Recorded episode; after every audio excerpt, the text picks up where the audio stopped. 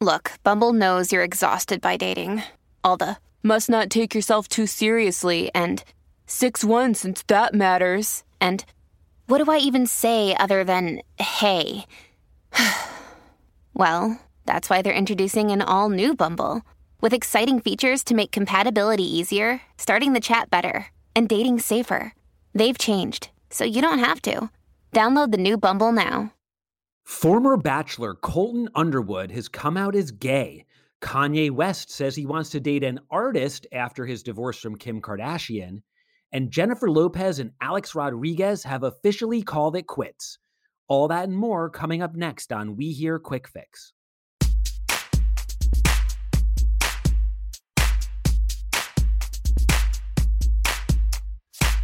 Hi, you're listening to We Hear Quick Fix. I'm Ian Mohr. And I'm Francesca Bacardi. First up, former Bachelor lead Colton Underwood came out as gay in a one on one interview with Robin Roberts this week. Colton came out in a dramatic interview with Good Morning America this week and apologized both to his ex, Cassie Randolph, and the woman of The Bachelor, but also thanked the franchise because he said without it, he wouldn't have been able to realize his truth. Now, you'll remember that Underwood starred in season 23 of The Bachelor and had formerly starred in The Bachelorette. It's come out as well that he's been shooting a show for Netflix. Colton will have a quote, gay guide known as Gus Kenworthy, who's going to help him acclimate to his new identity and new surroundings in the gay world. But sources told us they spotted Colton going into the Stonewall Inn in New York City, Manhattan's most famous gay bar. Now, one person who hasn't yet commented on Colton coming out is his ex, Cassie Randolph. They dated from 2018 to 2020, but they broke up last year amid allegations that Underwood had stalked her and even went so far as to place a tracking device on her car. Cassie ended up taking the allegations to court in order to secure a restraining order against Colton, which required him to stay 100 yards away from her. In addition to alleging that he put a tracker on her car, she also claimed that he was sending her ominous text messages. She was granted the restraining order, but she ended up dropping it a month later, though she didn't explain why. Now, despite Colton's checkered past with the show, he's been getting support from Bachelor Nation. Chris Harrison, the host who recently stepped down amidst his own scandal, has come out to support Colton, as have producers of the show. The Bachelor executive producers even said they were inspired by his decision to come out and wished him all the best. Maybe they're just hoping his Netflix show is a hit and that he'll come back to ABC.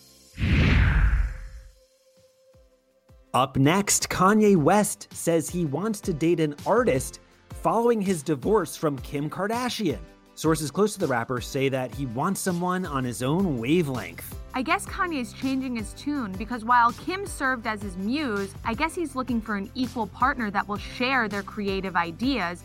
Though he seems to be a bit competitive as he once dubbed himself a genius and the most talented artist on the planet. So who's going to be able to keep up with that?